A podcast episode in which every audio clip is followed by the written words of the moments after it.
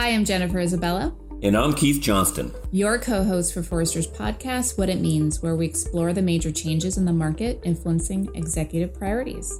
Today, we're joined by Vice President and Principal Analyst Thomas Husson and Principal Analyst David Johnson to discuss how the pandemic has impacted employee engagement and burnout. Welcome both. Thanks for having me. And thank you as well. So, for fear of stating the obvious, obviously 2020 was a very difficult year um, from a number of angles, but for leaders specifically, having to navigate new waters, new challenges, um, maybe we can start there. What were some of the top challenges that leaders were navigating during the pandemic before we really dive into employee engagement and burnout specifically? So, a completely different way of working is the is the shortest way to describe it. Employee experience really is the sum of people's perceptions when working inside their organizations every day. Well, that completely changed. You know, all the cues that they have uh, about how well they're doing, how you know supported they are by their colleagues, by their manager, and everything else has completely changed. And also the tools that they use to be productive every day are, are different. Um, and so remote work is a completely different thing for people. And uh, and so managing that and navigating that was a huge challenge um, before we even talk about engagement and burnout. And keeping their companies alive and shifting the way that, that uh, not just the way that people were working, but also the nature of the work that they were doing to stay ahead. So, David, uh, you know, or Thomas, uh, to that end, you know, this is a whole new set of circumstances that leaders are dealing with.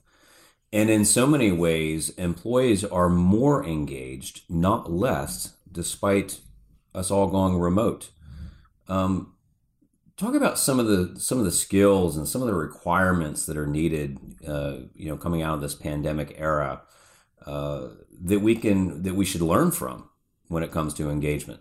So one of the things that's interesting about um, a, a, crisis like this is uh, from a psychological perspective, we're more likely to be engaged. Um, a lot of the employee engagement experience research points to that, right? That uh, that when we feel like um, we're under some kind of threat, that uh, that we're more likely to, to double down and be more engaged. So you know, fundamentally, that's what's happening for a lot of folks. But also, um, you know, they, there was a sense that there there's a sense for people that their work matters more um, when their companies are really struggling and that they uh, need to be working hard to stay ahead. Uh, so, you know, the sense of the importance of the work, but also the conditions that they're working in. There's a lot more opportunity to get deep work done when you're not in an office being distracted by people, and so uh, and so that's also a part of what's going on here as well. So there's a bunch of things coming together to actually improve engagement uh, in the in in the remote working scenario.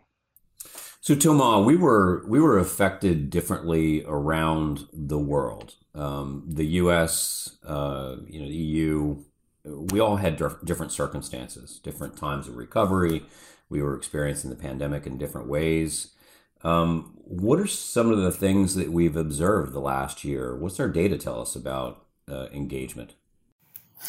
Well, to, to David's point, uh, engagement has increased uh, in, in most European countries as well, probably more so in Germany than in the UK for, for a number of reasons, I think. One is, you know, we know having sufficient autonomy is a key driver of engagement and for the workers who were able to work remotely, which is you know a, a, subset of the working population, they had more flexible schedules. They had uh, you know could benefit from uh, not commuting. They had more control uh, over the workplace, the ability to to focus with fewer interruptions. So I think that helped increased engagement, um, and I think it has also. Um, led to this request for meaning. You know, the crisis uh, led to workers wondering, you know, why they work, why they should wake up and, and go to, well, not go to work, but simply do their jobs. And this notion of meaning is increasingly important. And we've seen a number of companies, you know, in, insist on their purpose and the, their reason, you know, how they contribute to society, which help also, I think, drive engagement. Uh, but one of the key challenges that I see is that some of these metrics may be misleading. uh, because few firms really master how they measure engagement. Uh, and and how they survey uh, you know their their employees. So I think there are a, a couple of uh, uh cautious uh, points to be aware of that I'm sure we're going to discuss uh, later. Thomas, you you mentioned Germany, and which comes to mind some of you know massive global companies uh, over there have had this complete paradigm shift in how they've managed and nurtured their culture. Like this is dramatic, you know, for some companies. Uh, talk about the just the the impact of the pandemic on companies' cultures as it relates to employee engagement. Well, I, think this is a massive shift because this is about um, how you change the, the, the way you manage people uh, and how you trust them, how you provide them the tools they need to do their jobs without necessarily being able to, you know, physically interact with them. So it's how you maintain the right level of energy, of collaboration, of creativity within within teams. Um, and so a couple of companies like Siemens, for example, have, been, have made massive and significant announcement of how they will shift the, the, the working culture and habits. Uh, so that's that, I think that's a drastic shift. And when I compare to uh, some of the global data we have, or the US data, uh, this is not just in Germany. This is also true in France and in the UK employee experience overall um, is definitely less of a priority than in the US. It is considered as important, but it's not considered as a, as a strategic imperative the way it is uh, in the US, the, where data is uh, very, very clear about this. And this is actually quite surprising and striking to see that. Uh, well, there is no one size fits all. Some firms over here in Europe are lagging behind uh, not just in terms of how they survey their own employees and how they listen to them, uh, but more broadly, how they think holistically about employee experience. So if you don't measure engagement, if you don't measure burnout, you're definitely at risk. Yeah, and we, you know, we talk about uh, this shift to anywhere work. Uh, and there's uh, great aspects of, of working anywhere, but then there's uh, also, you mentioned burnout Dave, what are a couple of things that we've learned uh, that we can uh, start to consider how we design our any work work strategies so that we don't have burnout? Yeah, that's a that's a great one. There's a lot of nuance here as well. Um, in our EX index data, you know, we studied burnout. I think we're the only data set that I'm aware of that studied burnout for, you know, information workers on a global scale. There's lots of engagement data out there, but not much on burnout. So um, the strongest predictors of burnout are uh, the top three are lack of recognition for hard work or accomplishment. And uh, second is recent organizational changes that affect them, have them feeling down. And then third is a micromanaging boss. Now, you think about this in a remote work setting, um, you know, it's very easy for people to feel like they don't have the same feedback uh, on their work and how much their work matters and, and you know how good and how well they're doing you know relative to metrics and goals and so on or just that tactile feedback that we get from you know working with people every day. And so my analogy for this is if a tree falls in the woods and there's nobody there to hear it does it make a sound? Well if somebody's working their butt off for you know days months and weeks at a time and nobody seems to notice uh, how long are they going to continue to do that for so our guidance to our clients has been to really ramp up the recognition, ramp up those manager one-on-ones and everything else, and make sure that people feel like uh, they're contributing in meaningful ways, so that their work really does matter. And also the second one with um, you know, recent organizational changes. Well, it's not uncommon for people working remotely to not be seen in the same way as others who are in the office, and so may or may be less likely to be considered favorably when organizational changes happen, just because they're not there every day, and so people don't have that same sense. Decision makers don't have that same sense about them uh, that they would with people in the office. So that's another one, right? Making sure that they have some level of equity in those kinds of decisions. Uh, the other, the other third thing is a micromanaging boss. Um, this is one that could get a little bit better, right? If you don't feel like you've got somebody looking over your shoulder all the time, but yet at the same time, there's been a lot of interest in what we call bossware, right? And other things to keep track of productivity and other things, and uh, and that can be a real challenge if you have an anxious boss that's going to start looking at measuring minutes. And as James McQuivey said uh, recently, one of my one of our analysts on this team, if you want to measure minutes, you'll get minutes. But if you want to measure results and outcomes, then you'll get results and outcomes. So, very important uh, to, to pay attention to what you manage here. And, and uh, the burnout data is really good guidance for this. So, do you think that the pandemic, you know, kind of pointing to that middle piece um, where perhaps historically remote workers were not considered when organizational changes or even promotions and things just because they weren't as visible as in office workers.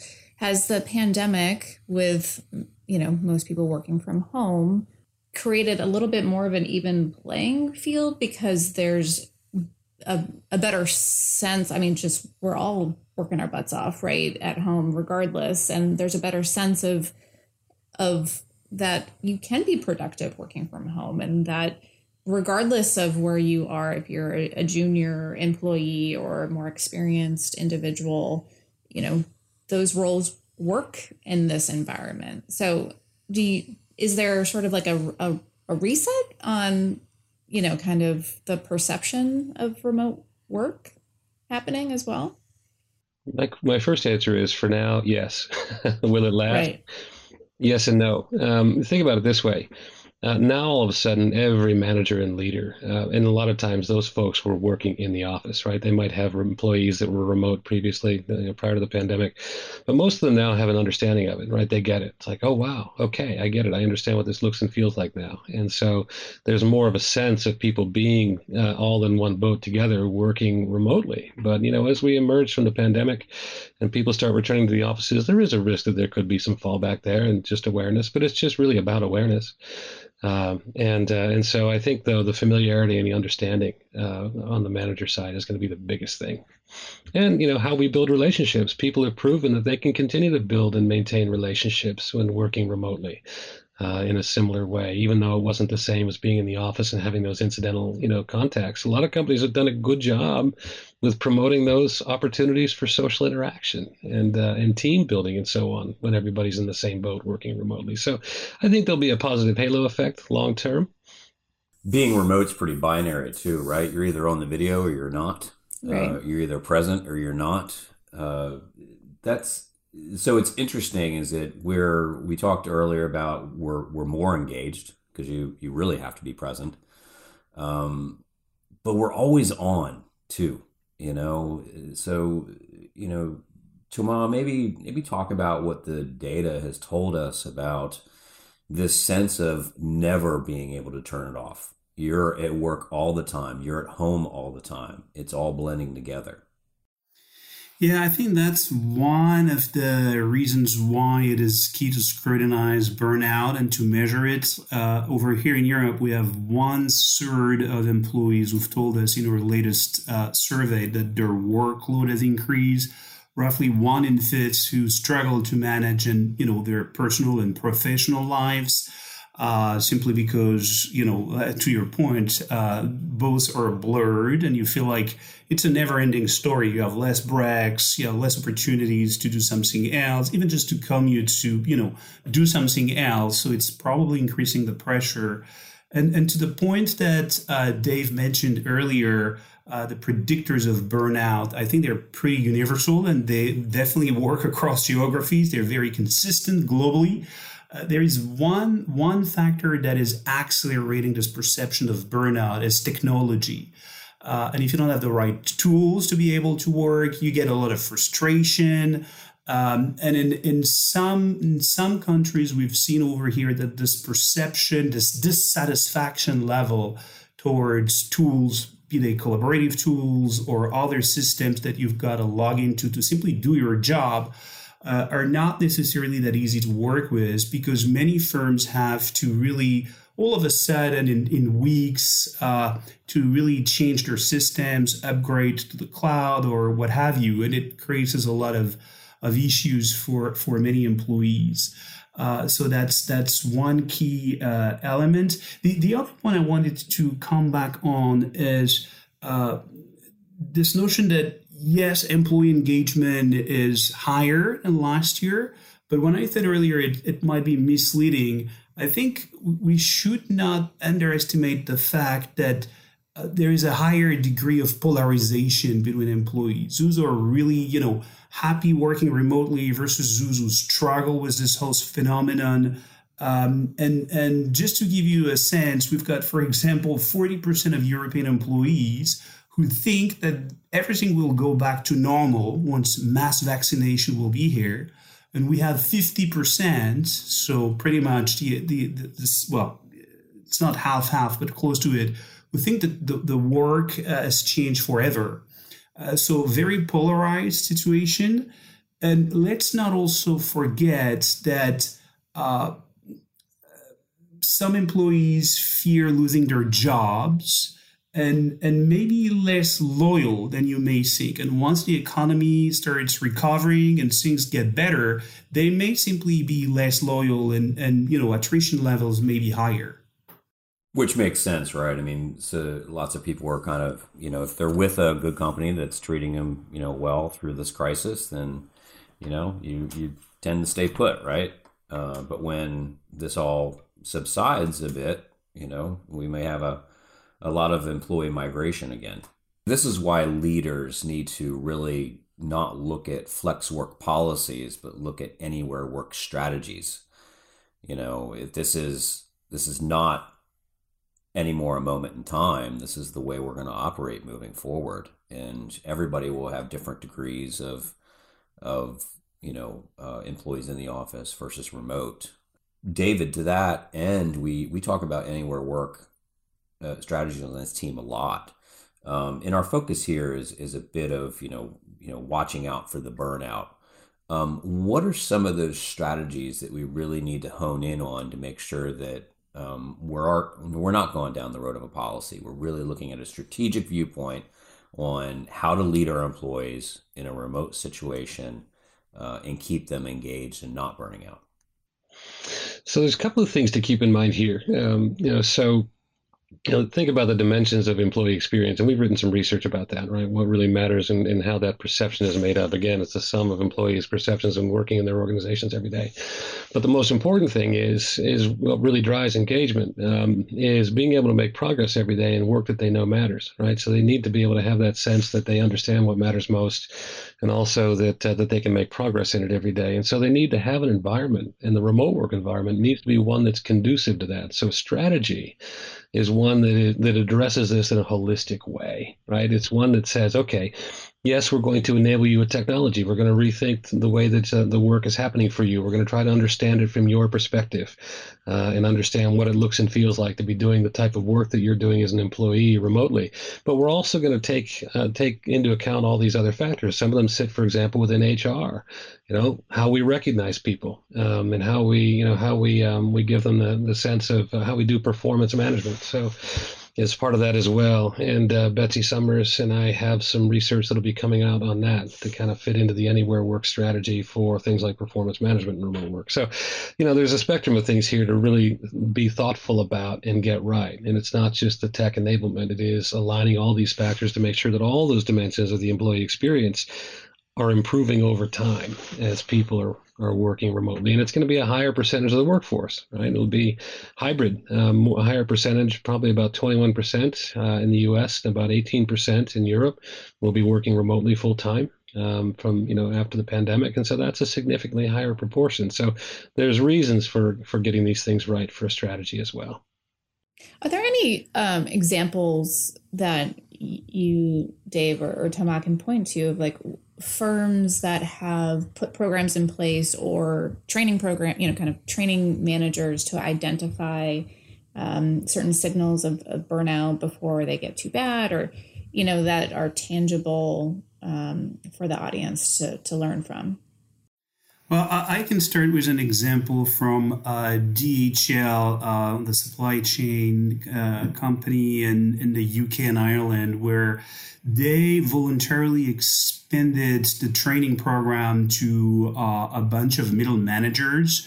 Uh, to precisely make sure that you know uh, frontline managers would would really know how to handle this this uh, specific training on emotional intelligence, and to David's point, you know, reward employees differently. So they they put in place uh, a dedicated reward program, DHL Heroes. Uh, to specifically reward and recognize the hard work that has been, um, you know, made by, by many many employees. So that just one one example.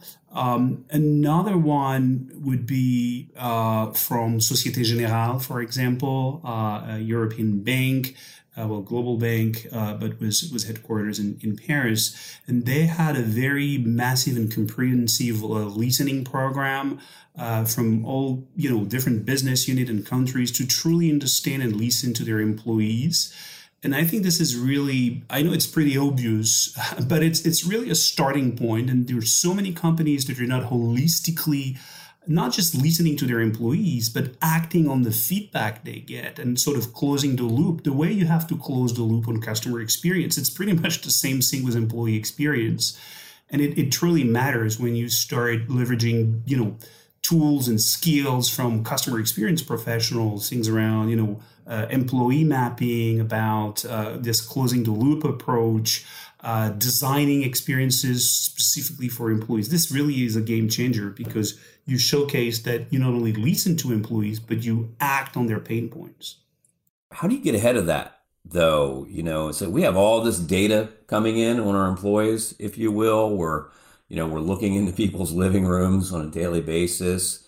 Uh, you know, we have video evidence you know, when, you know, things seem to be going a little wrong or anxiety's high.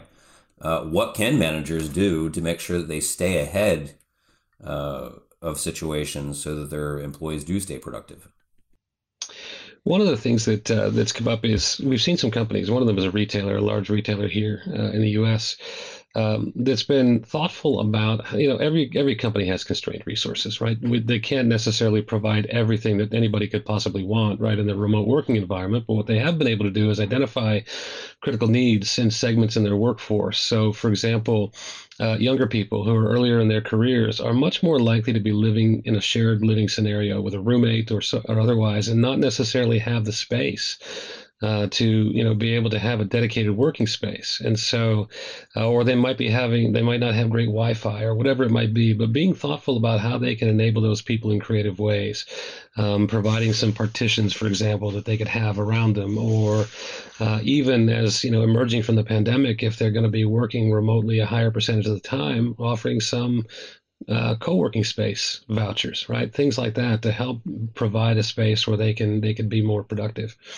uh, and you know alleviate some of those things that are specific to that group. So, and also like working moms, um, really hard for a working mom who's got childcare responsibility to attend 7 a.m. meetings, right? If that's become a corporate expectation. So, some of the scaffolding that you can you can do as a leader within an organization uh, that you can provide is to help reset some of those norms and be more thoughtful about how that's going to impact and land on certain segments of your of your employees. Um, and so, you know, don't have that 7 a.m. meeting. Move it to a time when a working mom can reasonably make it without creating a, a, huge conflict at home, right? That kind of stuff. Yeah, and everybody at home has different circumstances, right? You know, as leaders, we really need to be mindful about that. So, gentlemen, we talked uh, earlier in the podcast about how company cultures were completely disrupted with this situation. Just this is unforeseen circumstances, you know, a pandemic and a recession, you know, back to back. Uh, but as we come out of this, you know, I think leaders need to really look at this as an opportunity. Like the time is right now to, you know, embark on some cultural transformations and be prepared for, you know, the next crisis that comes. What are some of the things that we've learned from this last year? Some advice that we can offer. First, Thomas, the whole notion of this cultural transformation. What do leaders need to do now that we've experienced this? Well, I think one of the key areas is to elevate the importance of employee experience and to embrace a new a new management approach. Uh, this is definitely going to be one way to strive out of the crisis because it's easy to say, well, you know, this is not on, on my top priority, and and and you know, I will invest in it later. Uh, but there will be ripple effects that we haven't necessarily fully anticipated. This is a massive shift, and if you want to embrace a new uh, a new business model, if you want to accelerate uh, uh your digital transformation and so on, at the end of the day, these are tools and technology, and you need a strong culture to take advantage of these tools and technologies. Uh, and we have about 40% of employees in Europe who consider that their, their companies will, will somehow take advantage of it and think of the crisis also as an opportunity to really think differently and, and, and approach uh, business from a, a different cultural standpoint. I think of two things um, with this. you know, first of all, you, you mentioned surveys, uh, uh, Jen, a little while ago. For the, for many companies, the pandemic was the first time they ever really fielded any kind of a regular employee survey, right? To understand just you know how they're feeling about safety and everything else. Okay, that's a great starting point, right? That's the kind of data that forms the foundation of a listening strategy. So expand that listening program. Um, I keep, I always hear concerns about survey fatigue. I have never met an employee yet that wants to tell their leadership team less, right? It is about inaction fatigue. People want to have the follow up. They want to know that if they're going to participate in that survey and provide feedback, then it's going to go to some good, right? And the changes are going to happen with that. So this is a really good thing to kind of key in on. The second thing that comes to mind is the physical space, right? The physical office environment and space. Well, there was already mounting evidence that these, you know, that these co-working space-like places with long tables and everybody sitting there with headphones on was kind of like in vogue. It was supposed to do something for us socially, but it was catastrophic for deep work and getting things done. So think about how you can use the physical space that you're going to keep more intentionally and more thoughtfully to create spaces that are more suitable for the kind of work that people actually do there, right? If it requires a lot of concentration, great, right? Make sure they've got space where they can focus and aren't going to be disturbed. If it requires being on the phone, don't put those people next to people that have to get a lot of stuff done, right? So the deep work done. So, you know, be thoughtful about the physical space as well. So those are two things. Recently in the in the news, WeWork's CEO made some comments about remote workers, and it would just be interesting to kind of hear you both um, hear your thoughts on his statements about you know employees that are remote, how engaged they are, um, or those that are in the office. Any thoughts? I have some strong thoughts about that one, uh, Jen, if I may. First of all, you know, there's going to be a lot of propaganda and a lot of stuff that you're going to be hit with from from people that have a reason to say what they're going to say, right? You have to look at what are their possible motives in, in taking the stance that they have, right? And they might even pick pick and choose some science here and there to kind of sprinkle in to, to underscore their point. But the reality is um, that perspective isn't valid. It's not really supported by the science, right? We know that people's engagement peaks when they have the flexibility to choose uh, where the most you know conducive place for them to work is for their work and having that sort of autonomy to be able to do that. And for some people a high percentage of their time is spent doing you know really deep you know concentration and deep work. And so um, being in a co-working space isn't really conducive to that. So you know think of, do it you know just be mindful right of, of the source and, and then also uh, question the, the the science that is selected and look at it more broadly. Uh, the science is pretty clear on this that when people have the flexibility to choose um, engagement peaks. You know, interesting enough about the WeWork and this whole idea of, of common spaces. Um, you go back to the 80s, uh, we all thought that, like, you know, open office plans were a, a fantastic idea. And they kind of never became, you know, a really great idea. Um, going back to the office, uh, you know, you mentioned uh, designing the appropriate spaces for engagement. What are some of the things that uh, leaders need to think about when we go back to the office and we talk about these hoteling concepts and hot desks and you know more open office plans? Uh, it didn't work before. You know, what do we need to know now? So, from my perspective, and, and Thomas, I'd love to have you uh, answer as well. Um, the more data that you can gather and the more insight that you can get about the way people actually work and what their preferences are and what they really need uh, from their perspective to be fully productive, right? take that into account when setting up your physical office space. That kind of data will tell you, okay, you know, we have this this many people that spend most of their time on the phone. We have this many people that do this type of work. All right, and maybe it's it's design work or something that's not as not as um, it's more solitary. Maybe we have people uh, this percentage of people that work on primarily project work with others. So they're going to need to have some meeting space where they can get together. So you know, the more you know about how people actually work and the nature of their jobs, the better you can you better job you can do of setting up your office space in a way that's going to be conducive to that. So the data is important, interviews are important, journey maps are important ways to be able to get that kind of uh, that kind of insight. And so. Uh, but the great great news is is there's a lot more technology out there that can help you uh, with this as well. Not just the surveys, but also things like hoteling. Uh, JP Gownder has been writing about this. Um, you know, software that will help you with some of the implications around reserving space and so on. Uh, that will take into account more than just what somebody wants that day, but also what the, what it knows about who's going to be doing what around them. Um, that kind of stuff can really be helpful. Yeah, I, I, can't agree more with you, David. It's about how you redesign the, the physical office, and I, I strongly believe the, the the office itself, or when people get together physically, will still be very central to the culture of any firm, and it's really going to be uh, the, the one way to create a strong sense of belonging. So it really matters to be creative and to reinvent that. That's going to be a game changer. Great. Well, thank you both for joining me today. Thanks. You too. Bye, guys. If you like what you heard today, subscribe to Forrester's What It Means podcast on iTunes, Google Podcasts, and Spotify, or your favorite podcast player. To continue the conversation, follow Forrester on Twitter, Instagram, and LinkedIn. Thanks for listening.